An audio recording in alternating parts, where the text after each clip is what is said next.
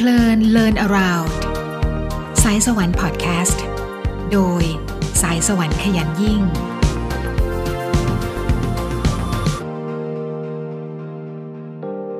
สวัสดีค่ะ ฟังเพลิน Learn Around ในวันนี้เป็นหัวข้อ การสร้างความเชื่อมั่นในตนเอง และทำลายความหวาดกลัวค่ะ เราทุกคนน่าจะมีอะไรบางอย่างที่เรารู้สึกกลัว บางคนอาจจะกลัวผี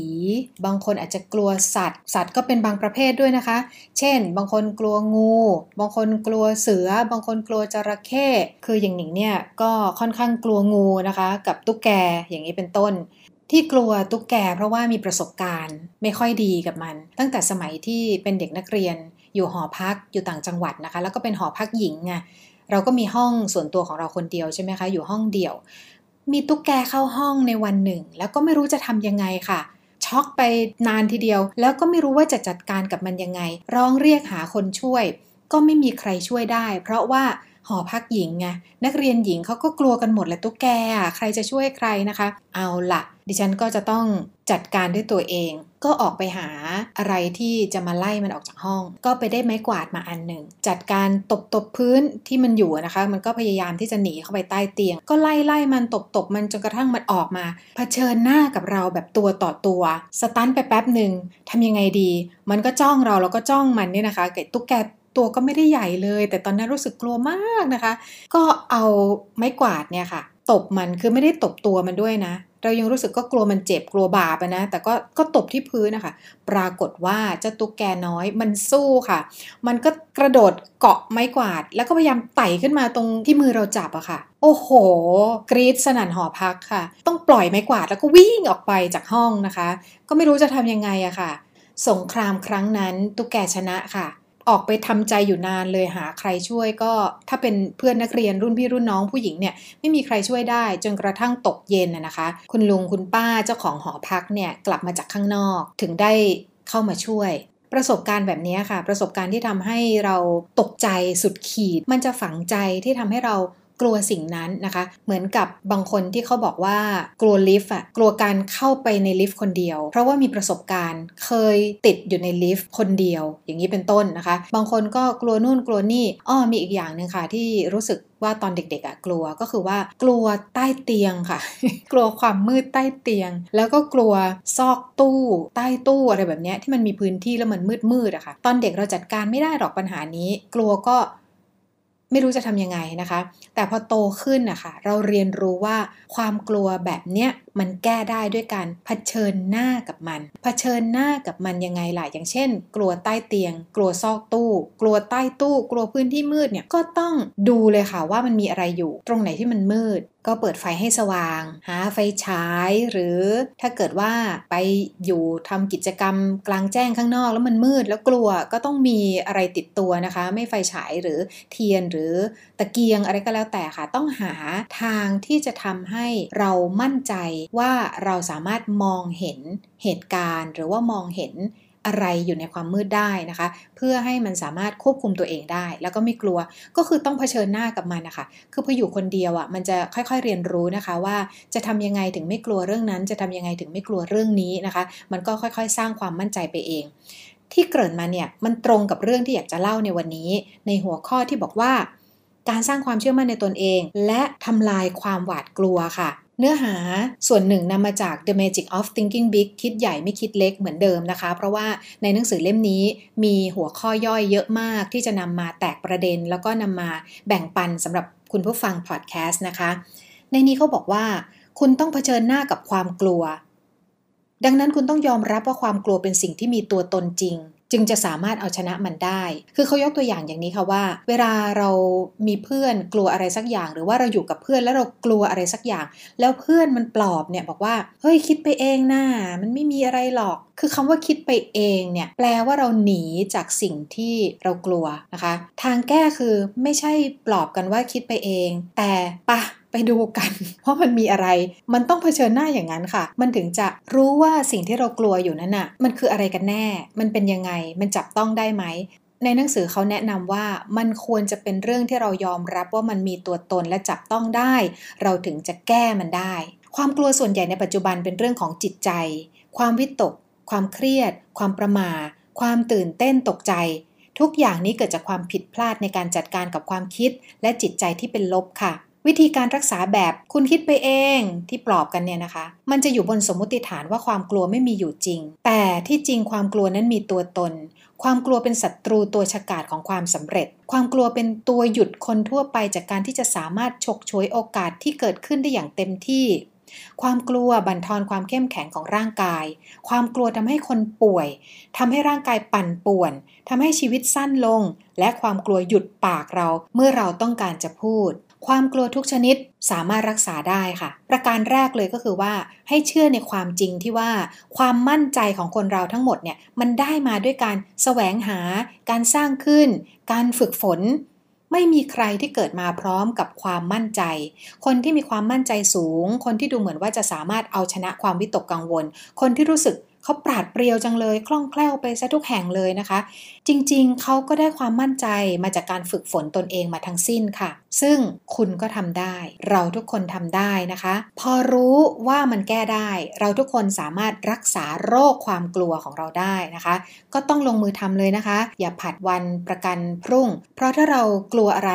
แล้วไม่ยอมจัดการกับความกลัวนั้นเสียทีมันก็ไม่มีวันหายกลัว ดีไม่ดี ความกลัวนั้นน่ะจะยิ่งรุนแรงมากขึ้นเรื่อยๆ ด้วยซ้ำการลงมือทำทันทีสามารถแก้ความกลัวได้ ในหนังสือเขายกตัวอย่างเรื่องการฝึกทหารนะคะ แต่หนิงขอเปลี่ยนเป็นการยกตัวอย่าง กิจกรรมที่เราไม่ใช่ทหารตำรวจอะไรหรอกแต่ว่า เราก็เคยทำกิจกรรมนี้แล้วก็หลายคนก็เคยทำกิจกรรมนี้ คือการกระโดดหอสูงค่ะ คือการโดดหอเนี่ยส่วนใหญ่เขาจะใช้ความสูงที่ 34 ฟุต 34 ฟุตก็คือ 10 เมตรกว่าๆใช่ไหมคะคือหนิงอะโดดหลายครั้งแล้วตั้งแต่เรียนขับเครื่องบินเล็ก แล้วก็ไปทำกิจกรรม เยี่ยมชมศึกษาดูงานตามค่ายอะไรอย่างเงี้ยค่ะ ครั้งหลังสุดที่โดดหอก็คือเมื่อปี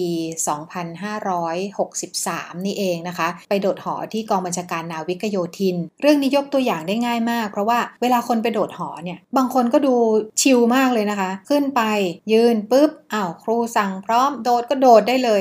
ขณะที่บางคนอะยึกยักยึกยัก แล้วก็ตัดสินใจโดดได้ แต่ขณะที่บางคนยึกยักยึกยักอยู่แป๊บหนึ่งนะคะ เดินก้าวขาออกมาจะโดดอยู่แล้วเอาถอยกลับไป2ก้าวเอาเดินออกมา อยู่อย่างเงี้ยสักพักหนึ่งถอดใจค่ะ แล้วก็เดินกลับลงมาไม่ยอมโดด ความสูงในการกระโดดหอ 34 ฟุตเนี่ยเขาบอกว่ามันเป็นระยะวัดใจ มันก็ไม่ได้สูงมากนะคะ แต่ความกลัวมันทำให้เรารู้สึกว่ามันสูง อันนี้คือสิ่งที่ได้เรียนรู้จากเรื่องนี้จริง ๆ พอขึ้นไปยืนอยู่บนจุดที่เราจะกระโดดลงมาแล้วอะค่ะ ถ้าเกิดว่าเราพร้อมแล้วเราก็ออกไปยืนตรงนั้น แล้วก็มั่นใจในอุปกรณ์นิรภัยของเรานะคะ รัดเนื้อรัดตัวดีเรียบร้อย เสร็จเรียบร้อย ฟังคำแนะนำของครูฝึก แล้วก็อยู่ในท่าที่พร้อมที่จะกระโดดลงมาอย่างเหมาะสมด้วยตัวเองนะคะ คือย้ำไว้ด้วยตัวเอง เพราะว่าบางคนน่ะ พอยึกยักยึกยักไม่โดดปุ๊บ โดนผลักลงมา อันนี้หนิงว่าถ้าเป็นตัวเองไม่โอเคนะคะ คือเราต้องพร้อมใจที่จะโดดลงมาเอง มันจะได้ตั้งหลักถูก คือสมมติว่าโดนถีบลงมาเนี่ย มันไม่ได้ตั้งหลักนะคะถ้าเธอก็ไม่สวยด้วยค่ะ เพราะฉะนั้นถ้าเกิดว่าเรามั่นใจ เราอยู่ในกระบวนการฝึก แล้วก็มีครูฝึกคอยดูแลอย่างดี อุปกรณ์นิรภัยดูแข็งแรงมั่นเหมาะนะคะ เราก็แต่งเนื้อแต่งตัวรัดกุมเรียบร้อย ไปยืนอยู่ตรงนั้น ฟังคำแนะนำทำท่าให้ถูกต้อง จังหวะที่จะโดดมันต้องโดดเลยค่ะ มันไม่ต้องคิดอะไรมันต้องโดดเลยเท่านั้น คนที่ยืนอยู่บนนั้นแล้วก็รู้สึกกล้ากล้ากลัวกลัวเพราะอะไรคะเพราะว่าเขายืนแล้วก็มองลงมา แล้วก็คิดนู่นคิดนี่นะคะ คิดไปไกลแล้วก็มองถึงความสูงไอ้จริงๆอะ่ะ ตอนแรกที่ยืน 34 ฟุต มันก็ยังดูไม่ได้สูงเท่าไหร่ แต่ยิ่งยืนคิดนานเท่าไหร่ ยิ่งลังเลเท่าไหร่ มันมันจะดูยิ่งสูงขึ้นสูงขึ้นนะคะ แล้วพอยิ่งสูงขึ้น ความกลัวมันขยายใหญ่ขึ้นในจิตใจเรา ทีนี้ก็เลยไม่กล้าโดดเลยค่ะ จังหวะที่วัดใจอะคือ พร้อมโดด นั่นคือสิ่งที่เป็นการแก้ปัญหาความกลัวได้อย่างมีประสิทธิภาพที่สุดค่ะ คือลงมือทำเปรียบเทียบกับเรื่องอื่น ๆ ก็เช่นเดียวกัน กลัวใช่ไหม กลัวใช่ไหม แต่ต้องวางแผนนะคะ ไม่ใช่กลัวแล้วก็เหมือนกับที่ยกตัวอย่างว่าถูกถีบลงมา ก็เตรียมความพร้อมซะให้ดี จากนั้นเมื่อถึงจังหวะที่จะต้องทำอะไรบางอย่าง มันต้องทำเลยค่ะ นี่คือสิ่งที่ได้เรียนรู้นะคะ จากการกระโดดหอ แล้วก็มาตรงกับหลักคิดของคนที่ประสบความสำเร็จที่เขาถ่ายทอดในหนังสือนี้กับอีกหลาย ๆตำราพอดีมาดูคำแนะนำกันต่อนะคะ เขาแนะนำว่ามี 2 ขั้นตอนที่ช่วยแก้ความกลัวและสร้างความมั่นใจ 1. คือการจัดการความกลัวของคุณให้อยู่ต่างหาก ตรึงมันไว้ พิจารณาให้แน่ชัดว่าคุณกลัวอะไร ให้หยุดต่างหากหมายความว่า อย่าเพิ่งดึงมันมาในจิตใจของเรา เหมือนกับหยิบความกลัวนั้นนะคะออกไปวางอยู่ข้างหน้าเราหรือข้างๆเรา แต่อยู่นอกตัวเรานะคะ อย่าเพิ่งเอาเข้ามาในใจ แล้วมองมันพิจารณามันว่ามันคืออะไรทำไมเราถึงกลัวสิ่งนี้ มองเหมือนมันเป็นสิ่งของนอกกาย อย่าเพิ่งเอามากวนอยู่ในใจนะคะ มองให้แน่ชัดว่าเรากลัวอะไรกันแน่ 2 ก็คือลงมือปฏิบัติการค่ะ มีวิธีปฏิบัติที่จะแก้ปัญหาเรื่องความกลัว ไม่ว่าจะเป็นประเภทใดเสมอค่ะ แล้วจำไว้ว่าการลังเลมีแต่จะทำให้ความกลัวขยายใหญ่ขึ้น ลงมือทำทันทีตัดสินใจให้เด็ดขาดค่ะ ยกตัวอย่างอย่างเช่น บางคนเนี่ยกลัวเรื่องการปรากฏตัวต่อหน้าคนอื่น แต่จะทำยังไงได้ เพราะว่าเราไม่ได้อยู่คนเดียวในโลกนะคะ เราไม่ได้อยู่ในถ้ำเราอยู่แต่ในบ้านเราก็ไม่ได้ เราก็ต้องออกไปปรากฏตัวต่อหน้าคนอื่น ถ้าเกิดว่างานเล็กๆ อาจจะยังไม่ค่อยเขินเท่าไหร่ ไม่ค่อยกลัวประมาทเท่าไหร่นะคะ แต่พอเป็นงานใหญ่ ๆ คนเยอะๆเนี่ย บางคนก็รู้สึกกลัว เขาก็แนะนำว่าดูแลตัวเองให้มันพร้อมก่อน เช่น แต่งตัวให้ดี เสื้อผ้าสะอาดสะอ้านรีดเรียบร้อย ไม่จำเป็นที่จะต้องสวมใส่เสื้อผ้าราคาแพงที่จะทำให้ดูดีนะคะ แต่ว่าออกไปแบบเรียบร้อยสะอาดสะอ้านก่อน อันนี้คือมีชัยไปกว่าครึ่งแล้วนะคะ ยังไม่ต้องพูดอะไรนะคะ แค่ถูกมองแล้วเราประมาทเนี่ยอย่างน้อยก็ยังรู้สึกว่าเฮ้ยวันนี้เราแต่งตัวดีนะ เอ้วันนี้เราสะอาดสะอ้านนะ วันนี้ผมเผ้าเราไม่รุงรังนะ หรือว่าคุณผู้ชายเอ้วันนี้เพิ่งไปตัดผมมาใหม่ ๆ เลยนะ มันก็ดูเกลี้ยงเกลาสะอาดสะอ้านโกนหนวดเครามาอย่างเงี้ยสมมตินี่คือด่านแรกเลยที่จะแก้ความกลัวหรือความประมาทในการที่จะไปปรากฏตัว นักเรียนนักศึกษากลัวสอบตกอุ้ยกลัวมากเลย แต่ไม่ยอมท่องหนังสือ มันก็คงแก้ไม่ได้ทำธุรกิจพ่อค้าแม่ขาย กลัวเสียลูกค้าคนสำคัญ แต่ไม่ไปหาลูกค้าเลย ไม่สารสัมพันธ์กันไว้เลย สักวันหนึ่ง เราก็จะถูกชิงลูกค้าคนนั้นไป คือกลัวก็ต้องทำอะไรบางอย่างเพื่อให้แก้ไขความกลัวนั้นนะคะ กลัวถูกคนนินทาไอ้อย่างนี้เนี่ยต้องเรียนรู้ว่าไม่มีใครในโลกนี้ ที่ไม่ถูกวิพากษ์วิจารณ์หรือถูกนินทา เพราะฉะนั้นเนี่ยก็ต้องมั่นใจในตัวเองว่าสิ่งที่ตัวเองทำนั้นอะเราเรามีความสุขไหม เราเชื่อมั่นในสิ่งที่เราทำไหม เราศรัทธาในตัวเองเราเคารพตัวเองไหม ถ้าเกิดว่าเรารักตัวเองเคารพตัวเองแล้วก็เชื่อในสิ่งที่ตัวเองทำอะ โนสนโนแคร์ค่ะคุณผู้ฟัง ไม่มีใครที่ไม่ถูกนินทา ไม่มีใครที่ไม่ถูกวิพากษ์วิจารณ์นะคะจำไว้เลย อันนี้เป็นแค่ตัวอย่างบางส่วนว่าเราแยกแยะว่า 1. เรากลัวอะไรกันแน่ 2. มันมีทางที่จะบรรเทาปัญหานั้น หรือว่าลดความกลัวเราได้ด้วยสิ่งใดบ้างที่เราสามารถดูแลตัวเองเบื้องต้นได้นะคะ นอกนั้นมันก็จะขยับไปอีกขั้นหนึ่งว่าอะไรอย่างเช่น กลัวพูดในที่สาธารณะอย่างเงี้ย ค่แต่งเนื้อแต่งตัวสะอาดสะอ้านคงไม่พอ มันต้องฝึกทักษะในการพูดในที่สาธารณะต่อหน้าคนอื่น ซึ่งมันอีกชั้นหนึ่งนะคะ มันมีอะไรที่ต้องฝึกเพราะมันเป็นทักษะอย่างนี้เป็นต้น ฝึกเรื่องของการขาย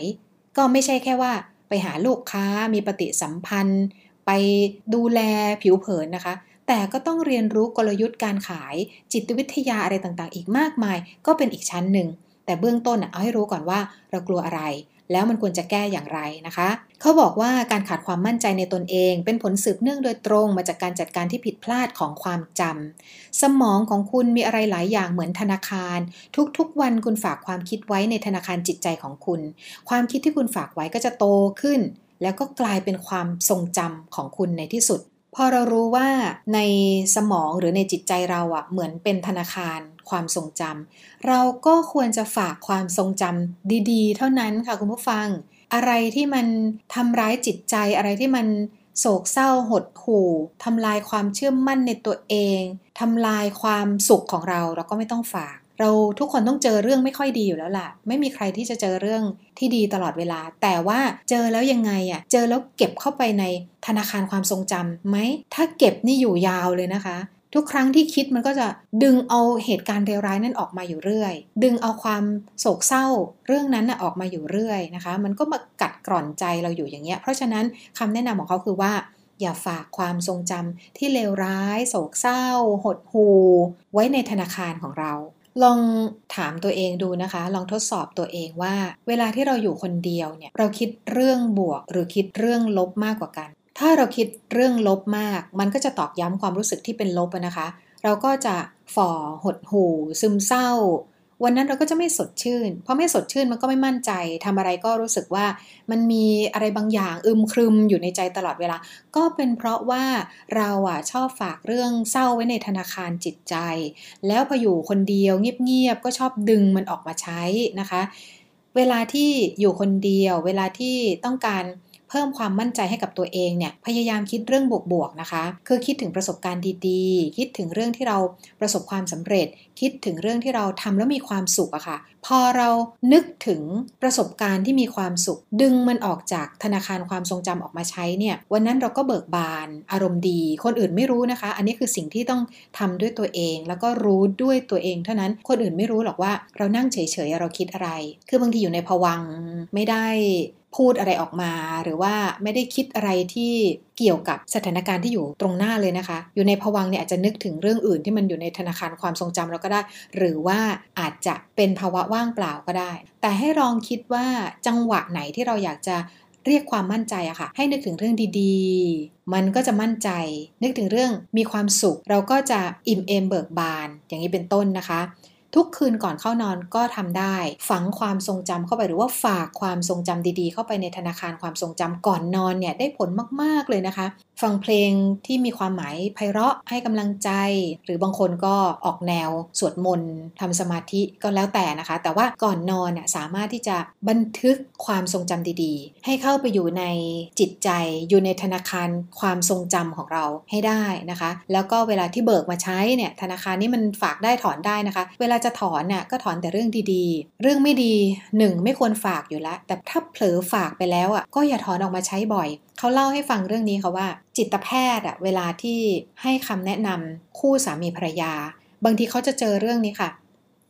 เป็นสามีภรรยาที่แต่งงานกันมานานแล้วด้วยนะคะ แต่ว่าตอนที่แต่งงานกันใหม่ ๆ แล้วไปฮันนีมูนกันอะเขามีประสบการณ์ร่วมกันที่ไม่ดี จะไปทะเลาะกันหรือไปเจอเหตุการณ์อะไรก็แล้วแต่นะคะ ซึ่งมันฝังใจทั้งคู่ โดยเฉพาะอย่างยิ่งถ้าเกิดว่าเป็นผู้หญิงเนี่ยแล้วก็ฝังใจกับความทรงจำที่เลวร้ายเนี่ยเกิดอะไรขึ้นรู้ไหมคะ เวลาที่ทะเลาะกัน เวลาที่เกิดความไม่พอใจกัน ถึงแม้ว่าจะอยู่กินกันมา มีลูกมีเต้าอยู่กันมา 5 ปี 10 ปี แต่ทุกครั้งที่ทะเลาะกัน จะหยิบยกเอาเรื่องตอนฮันนีมูนนะคะเมื่อ 5 ปี 10 ปีที่แล้วอะ่ะขึ้นมาพูดอยู่เสมอ เราอาจจะเคยเจอตัวอย่างแบบนี้นะคะ คือฟื้นฝอยหาตะเข็บอะ่ะเป็นเรื่องที่มันผ่านไปนานนานแล้วแต่ว่าทุกครั้งที่ทะเลาะกัน แล้วก็จะหยิบยกฮันนีมูนขึ้นมา เป็นปัจจัยในการด่าทอทะเลาะกันเคืองกันอย่างเงี้ยเสมอเลยจิตแพทย์บอกว่ามีเคสแบบนี้เยอะมากนะคะ สรุปว่า อย่าฝากความทรงจำที่เลวร้ายเอาไว้ในธนาคารจิตใจของเรา มันจะไปอยู่ในจิตใต้สำนึกของเรานะคะ มันจะทำลายจะแกะออกไปยากมาก และทีนี้เวลาถอนออกมา ก็ให้ฝึกถอนแต่เรื่องดีๆ เวลาคุยกันจุ้งจิ้ง จุ้งจิ้งกันกับแฟนกับสามีภรรยา ก็ให้นึกถึงแต่เรื่องที่มันเป็นบวกๆอะค่ะ เรื่องที่เคยผ่านประสบการณ์ที่ดีๆ มีความสุขน่ารักน่ารักกันค่ะ มันก็จะเติมความหวานชื่นกันไป ไม่ใช่เหมือนที่ยกตัวอย่างเมื่อสักครู่นี้นะคะ ต่อไปเรื่องคนที่กลัวเวลาอยู่ต่อหน้าคนอื่นทำไมเราถึงกลัวคนอื่นน่ะทำไมเราถึงประหม่าเวลาอยู่ต่อหน้าผู้คน อาจจะไม่ใช่หลายคนก็ได้นะคะ แต่ว่าเผชิญหน้าอยู่กับใครคนใดคนหนึ่ง แล้วทำไมเราถึงรู้สึกกลัว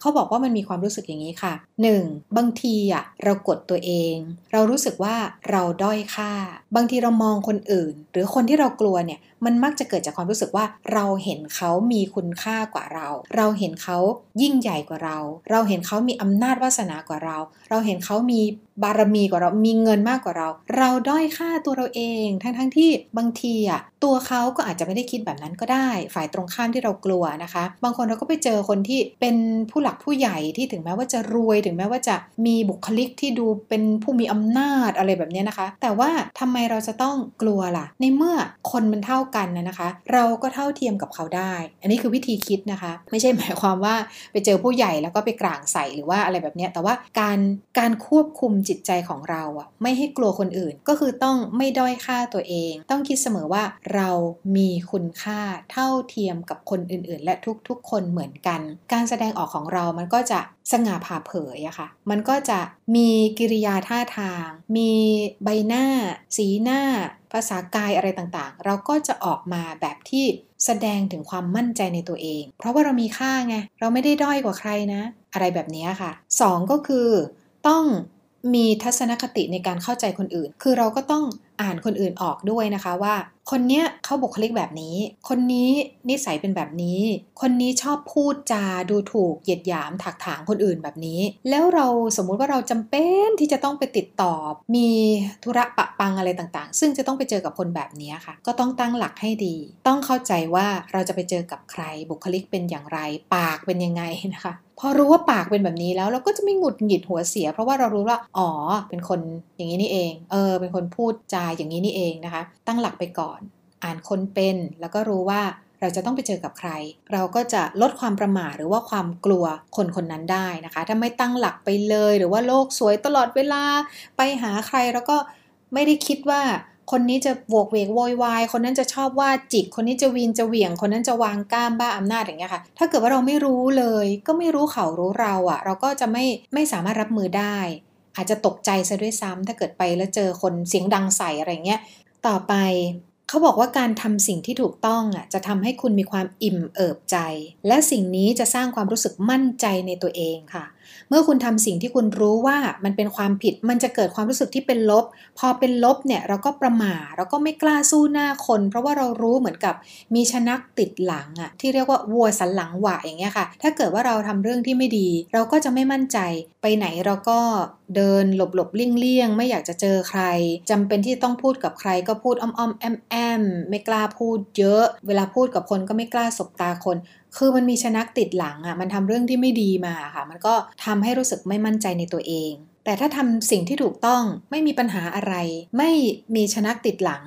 มันก็จะทำให้เรามั่นใจในตนเองอยู่เสมอะค่ะ เจอใครที่ไหนอย่างไรก็ตามนะคะ เราก็จะนิ่งเราก็จะสุขุมแล้วเราก็จะเบิกบานซะด้วยซ้ำนะคะ ถ้าเกิดว่าทำเรื่องดีๆ อยู่อย่างสม่ำเสมอ หัวใจมันก็จะอิ่มเอิบ แล้วก็ไปไหนก็จะอารมณ์ดียิ้มแย้มแจ่มใสซะด้วยนะคะ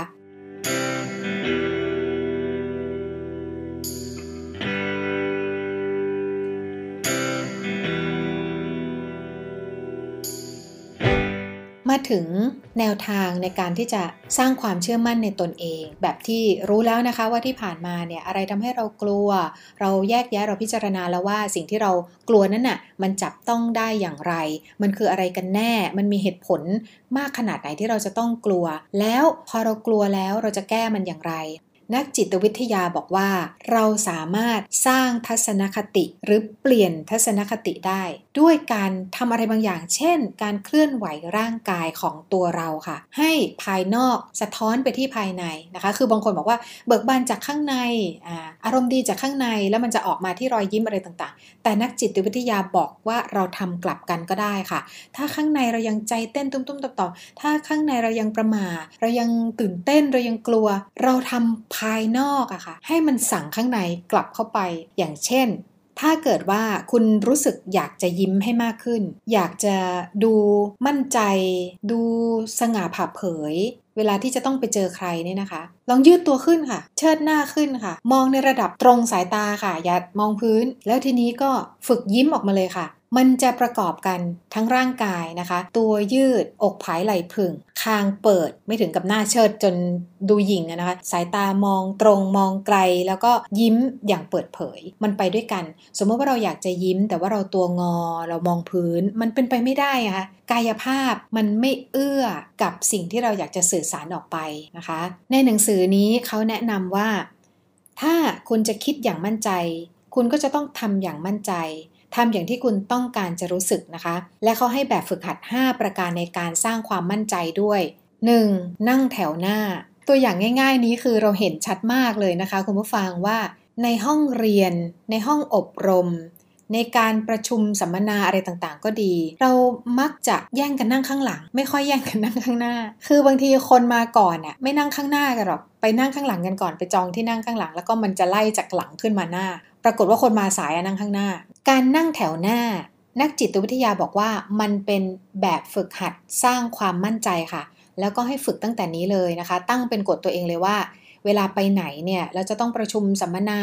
หรือน้องๆนักเรียนนักศึกษาจะต้องไปเรียนไปอะไรก็แล้ว แต่ต้องนั่งข้างหน้าให้ได้เสมอ แล้วจะฝึกความมั่นใจค่ะ นั่งข้างหน้าได้สบตาอาจารย์ นั่งข้างหน้าได้สบตาวิทยากร เวลาที่เขาถามมันก็ท้าทายว่าเรานั่งข้างหน้าเนี่ยโอกาสที่เราจะ ได้ตอบหรือว่าเราจะเป็นคนถามอาจารย์ก็ดีเนี่ยมันก็เป็นเรื่องท้าทาย แล้วมันก็จะสร้างความมั่นใจมากกว่าคนที่นั่งข้างหลังก้มหน้า คอยให้เพื่อนบังเราอยู่ตลอดเวลาอาจารย์จะชี้ไปตรงไหนก็หลบซ้ายหลบขวาเหมือนเล่นซ่อนหากันแบบนี้นะคะ การนั่งข้างหลังจนเป็นนิสัย การหลบสายตา ผู้อื่นจนเป็นนิสัย ลึกๆก็คือมาจากความไม่มั่นใจนั่นเอง ดังนั้นแบบฝึกข้อแรกถ้าอยากจะฝึกความมั่นใจ จงเป็นคนนั่งแถวหน้านะคะ ข้อที่ 2 คือฝึกสบตาค่ะ เรารู้อยู่แล้วว่า สายตาเนี่ยเป็นตัวบ่งบอก เป็นตัวสื่อความหมาย ความรู้สึกนึกคิดที่อยู่ภายในใจเยอะมาก ดังนั้นต้องสบตาคนเราถึงจะสื่อสารได้นะคะ ยิ่งกลัว ยิ่งไม่สบตา ก็ยิ่งไม่กล้าสบตาไปกันใหญ่เลยค่ะมันก็จะส่งผลในเชิงลบอีกด้วยนะคะว่า คนเขาก็จะมองเราว่าไปทำอะไรไม่ดีมาหรือเปล่า ถึงต้องคอยหลบสายตา คิดอะไรไม่ซื่อกับเราหรือเปล่า ไม่พอใจอะไรหรือเปล่า คิดอะไรไม่ดีกับเราหรือเปล่าถึงไม่กล้าสบตา จริง ๆ แล้วลึกๆคือ ไม่มั่นใจไม่กล้าสบตา ไม่ได้คิดอะไรหรอก ไม่ได้เลวร้าย ไม่ได้ไปทำอะไรไม่ดีมา ดังนั้นฝึกสมัยค่ะ เพื่อให้มันเกิดแต่ความรู้สึกที่เป็นบวกกับคนที่ได้พบเห็น แล้วก็คนที่เป็นคู่สนทนา คือสบตา ฝึกสบตานะคะ ถ้าใหม่ ๆ ไม่กล้าที่จะสบตาตรงๆ ก็สบตาแบบเออเฉียงไปที่ด้านข้างของสายตาเขานะคะสบตาอย่าจ้องจนตาถลึงจนดูน่ากลัวหรือว่าดูละลาบละล้วงเกินไปก็ไม่ได้นะคะ แต่ว่ามองเขาแล้วก็อาจจะมองไปทางอื่นบ้าง มองสบตาไปที่กลางสายตาเลยเนี่ยนะคะ แล้วก็เบือนไปทางอื่นบ้าง แบบนี้ค่ะ แล้วค่อยๆฝึกไป มันก็จะกล้ามองตาคนที่เราสนทนาด้วย บุคลิกมันก็จะดีขึ้น แล้วพอทำบ่อยๆ เราก็จะไม่กลัว เราก็จะไม่ประหม่าเวลาที่จะต้องสบตาคู่สนทนา หรืออาจจะเป็นคนหมู่มาก ซึ่งเราจะต้องขึ้นไปยืนพูด หรือว่าอยู่ในห้องประชุมที่เราจะต้องสื่อสารกับคนมากๆเนี่ยมันก็สามารถที่จะสบตาคนได้ แบบไม่ประหม่า ข้อที่ 3เขาแนะนำว่าเดินให้เร็วขึ้น 25%ค่ะ เออ เรื่องนี้ก็ฟังดูแปลกนะคะ แต่เขาทดสอบมาได้เช่นนั้นจริง ๆ ว่า ส่วนใหญ่คนที่ประสบความสำเร็จ แล้วก็คนที่มั่นใจในตัวเองอะ่ะจะไม่ค่อยเดินเชื่องช้าอ้อยอิงค่ะ เพราะว่าเขามีเป้าหมายไง เขารู้ว่าเขากำลังทำอะไร เขากำลังจะไปไหน เขากำลังจะต้องทำอะไรณนะเวลาต่อจากนี้ ดังนั้นส่วนใหญ่คนเดินเร็วคือคนที่มั่นใจ มันกลับกัน เราใช้กายภาพสั่งตัวเราก็ได้ว่า ถ้าอยากจะมั่นใจก็จงเดินเร็วขึ้นอีกสัก 25%มันก็จะสั่งการเข้ามาให้เรากระฉับกระเฉงขึ้น ตื่นตัวมากขึ้น ความมั่นใจมันก็จะมามากขึ้นนั่นเองค่ะ คนที่กำลังอารมณ์ขุ่นมัว คนที่ จิตใจเลื่อนลอย มีปัญหาชีวิตคิดไม่ตก หรืออาจจะไม่สบายทางด้านร่างกายจิตใจเนี่ยอย่างเงี้ยเราก็จะเห็นว่าเขาค่อนข้างจะเป็นคนเดินแบบไม่มีเป้าหมายนะคะ เดิน ทั้งขาก็ค่อยๆก้าวไป แล้วก็อาจจะคิดนู่นคิดนี่ ตาไม่มองทางอีกต่างหากนะคะ มันก็จะเห็นได้ว่าไม่มีความมั่นใจ หรือไม่มีเป้าหมายในชีวิต หรืออาจจะไม่สบายนะคะก็แล้วแต่เหตุผลของแต่ละคนไป แต่ว่ามันฝึกได้ที่จะเรียกความมั่นใจจากการเดินคือ เดินเร็วขึ้นอีกนิดนึงเขาบอก 25%นะคะแบบฝึกข้อที่ 4 ก็คือให้ฝึกพูดแสดงความคิดเห็นค่ะ ไม่ว่าจะเป็น การสนทนากับเพื่อนๆในวงเล็ก วงใหญ่ ไปเลี้ยงรุ่นที่มีเพื่อนมากๆ ไปเข้าร่วมประชุม ไปอบรม ไปเรียนหนังสือ ไปสัมมนาอะไรก็แล้วแต่นะคะ อย่างเงียบจนเกินไป คือบางทีอยู่ในจังหวะที่เราแสดงความคิดเห็นได้ ซักถามได้ จงทำค่ะ พอฝึกพูดแสดงความเห็นบ่อยครั้งเข้า แต่อันนี้คือเป็นหลักการพื้นฐานนะคะ ถ้าหนิงอะเป็นวิทยากรในการฝึกพูดหนิงก็จะบอกอีกขั้นหนึ่ง เช่น เรื่องการควบคุมเวลา เช่นเรื่องของเนื้อหาที่จะพูด เช่นเรื่องของภาษากายประกอบการพูด อันนั้นอีกชั้นหนึ่ง แต่นี่คือแบบฝึกอย่างง่าย ๆ คือว่าอย่านั่งเงียบอย่างเดียวตลอดการเรียนหนังสือตลอดการอบรม ตลอดการประชุม ตลอดการเข้าสังคม ฝึกพูดแสดงความคิดเห็นก็จะเป็นการเรียกความมั่นใจของตัวเองออกมานะคะ หลายคนบอกว่าพูดแล้วกลัวดูโง่แสดงความคิดเห็นแล้วกลัวคนอื่นหัวเราะเยาะเขาให้เราคิดอย่างนี้ค่ะว่า ทุกครั้งที่เราแสดงความเห็นน่ะมันจะมีทั้งคนที่เห็นด้วยและไม่เห็นด้วยเสมอ เช่นเดียวกับเวลาที่เราเป็นผู้ฟัง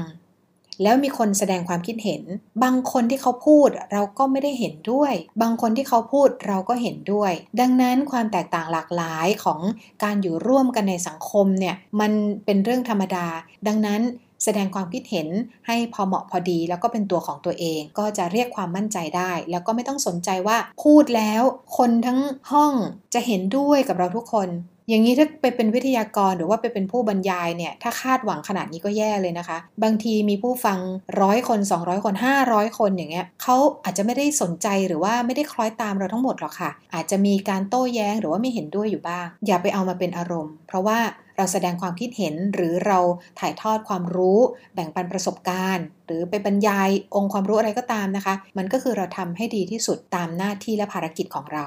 สุดท้ายประการที่5นะคะที่เป็นแบบฝึกคือยิ้มกว้างๆค่ะ การยิ้มจะช่วยให้กำลังใจดีขึ้น การยิ้มเป็นยาขนานเอกเลยสำหรับคนที่ไม่ค่อยมีความมั่นใจในตัวเองนะคะ ยิ้มไว้ก่อนค่ะ ยิ้มสู้ค่ะ การยิ้มยังเปิดเผยให้ความมั่นใจแก่คุณ การยิ้มเปิดเผยเอาชนะความกลัว ขจัดความวิตก และเอาชนะความทุกโศกได้ด้วย อีกเรื่องหนึ่งที่เป็นข้อดีของการยิ้มคือ การสร้างบรรยากาศที่มันผ่อนคลายค่ะ บางทีเราไปเจอใครที่น่าเครียดอยู่ หรือว่าไปอยู่ในบรรยากาศที่ไม่ค่อยรื่นเริงกันเนี่ยนะคะ ดูคนไม่ค่อยเบิกบานกันเนี่ยนะคะ หรือว่าไปเจอใครที่กำลังอารมณ์เสียอยู่ หรือว่ามองเราแบบกล้ากๆกลัวกลัวหรือว่าเกรงเกรงใส่กันอยู่เนี่ยนะคะ เรายิ้มก่อนเลยค่ะ พอเรายิ้มให้เนี่ย99.99 ไม่มีใครหรอกที่ไม่ยิ้มตอบ เพราะว่าเรายิ้มอะเราสื่อสารในเชิงบวกให้ก่อนนะคะ คนส่วนใหญ่ชอบการสื่อสารในเชิงบวกอยู่แล้วค่ะ แล้วก็ คนส่วนใหญ่ก็จะยิ้มตอบเมื่อเรายิ้มให้ พอยิ้มกันไปยิ้มกันมาเนี่ยบรรยากาศที่มันคุกรุ่นอยู่ในเวลานั้น อึมครึมอยู่ในเวลานั้น หรือว่าเกร็งใส่กันในเวลานั้นอะมันก็จะผ่อนคลายลง แล้วมันก็จะเกิดบทสนทนาดีๆ ต่อจากนั้นได้นะคะ ด้วยการยิ้ม และพอยิ้มบ่อยๆ มันก็จะเรียกความมั่นใจในตัวเองให้เพิ่มมากขึ้นเรื่อยๆเรื่อยๆนะคะ เรื่องของรอยยิ้มแบบละเอียดละเอียดนะคะ ก็พูดไปใน episode ที่ 6 และ episode ที่ 7 นะคะ ลองย้อนกลับไปฟังก็จะได้เพิ่มเติมในเรื่องของการยิ้ม ซึ่งเป็นภาษากายที่สำคัญมาก ๆ เลยค่ะ ไม่ต้องลงทุนอะไรเลยนะคะ แต่ว่ามีประสิทธิภาพในการสื่อสารในเชิงบวกมาก ๆ เลยค่ะ สรุปทั้งหมดนะคะก็คือหลักปฏิบัติในการสร้างความเชื่อมั่น และทำลายความหวาดกลัวในตนเอง คือ 1. แยกแยะความกลัวออกมา พิจารณาว่าเรากลัวอะไรนะคะ ยอมรับว่ามันมันมีอยู่จริง แล้วก็เผชิญหน้ากับมัน แล้วจะทำอย่างไรถึงเลิกกลัวสิ่งสิ่งนั้นได้ 2. พยายามใส่เฉพาะความคิดที่เป็นบวกลงในความทรงจำความรู้สึกดีๆ ประสบการณ์ดีๆ เข้าไปในธนาคารความทรงจำของเรา เวลาที่จะถอนออกมา ก็ถอนแต่ความทรงจำดีๆออกมา เวลาที่มีปัญหาความทรงจำแย่ๆ ที่กำจัดออกไปไม่หมดอะก็อย่าไปฟื้นฝอยหาตะเข็บ อย่าไปเรียกมันออกมาทำลายความสุข ณ ปัจจุบัน ปฏิเสธที่จะฟื้นความหลังที่ขมขื่นทุกประการค่ะ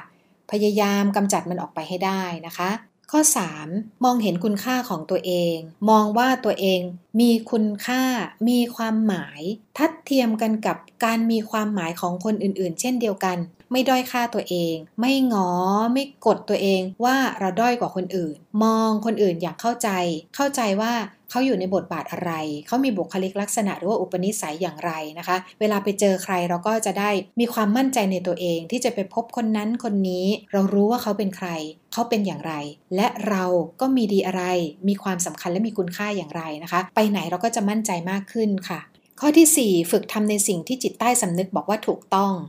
เพื่อป้องกันความรู้สึกผิดในจิตใจไม่ให้เกิดขึ้น เวลาทำสิ่งที่ถูกต้องเป็นสูตรแห่งความสำเร็จที่จะใช้ได้ผลในการเรียกความมั่นใจ เวลาไปไหนเราก็จะมีความสุขเบิกบานสง่าผ่าเผย อารมณ์ดี สุขุม นิ่ง ไม่รู้สึกกระวนกระวาย ไม่รู้สึกหวาดกลัว ไม่รู้สึกประมา ไม่รู้สึกต้องหลบหน้าหลบตาใครว่ามีความผิดหรือมีชนักติดหลังอะไรมานะคะ 5. ทำทุกอย่างที่จะเป็นสิ่งที่บอกว่าเรามั่นใจนะ เรามั่นใจจริง ๆ นะ ตอกย้ำไปแบบนี้ด้วยการฝึก 5 เรื่อง เป็นคนนั่งแถวหน้าเสมอ สบตาผู้คน เดินเร็วขึ้น 25%นะ พูดแสดงความคิดเห็นอย่างเปิดเผยและก็เหมาะสม สุดท้ายก็คือรอยยิ้มนะคะ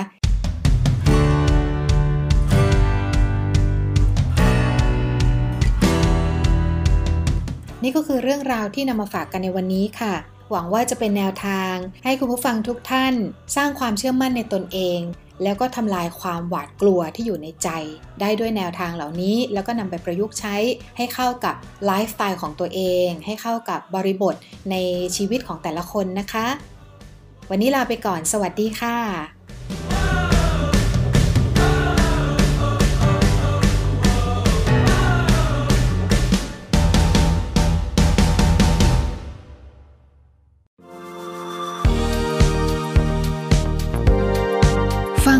เพลิน Learn Around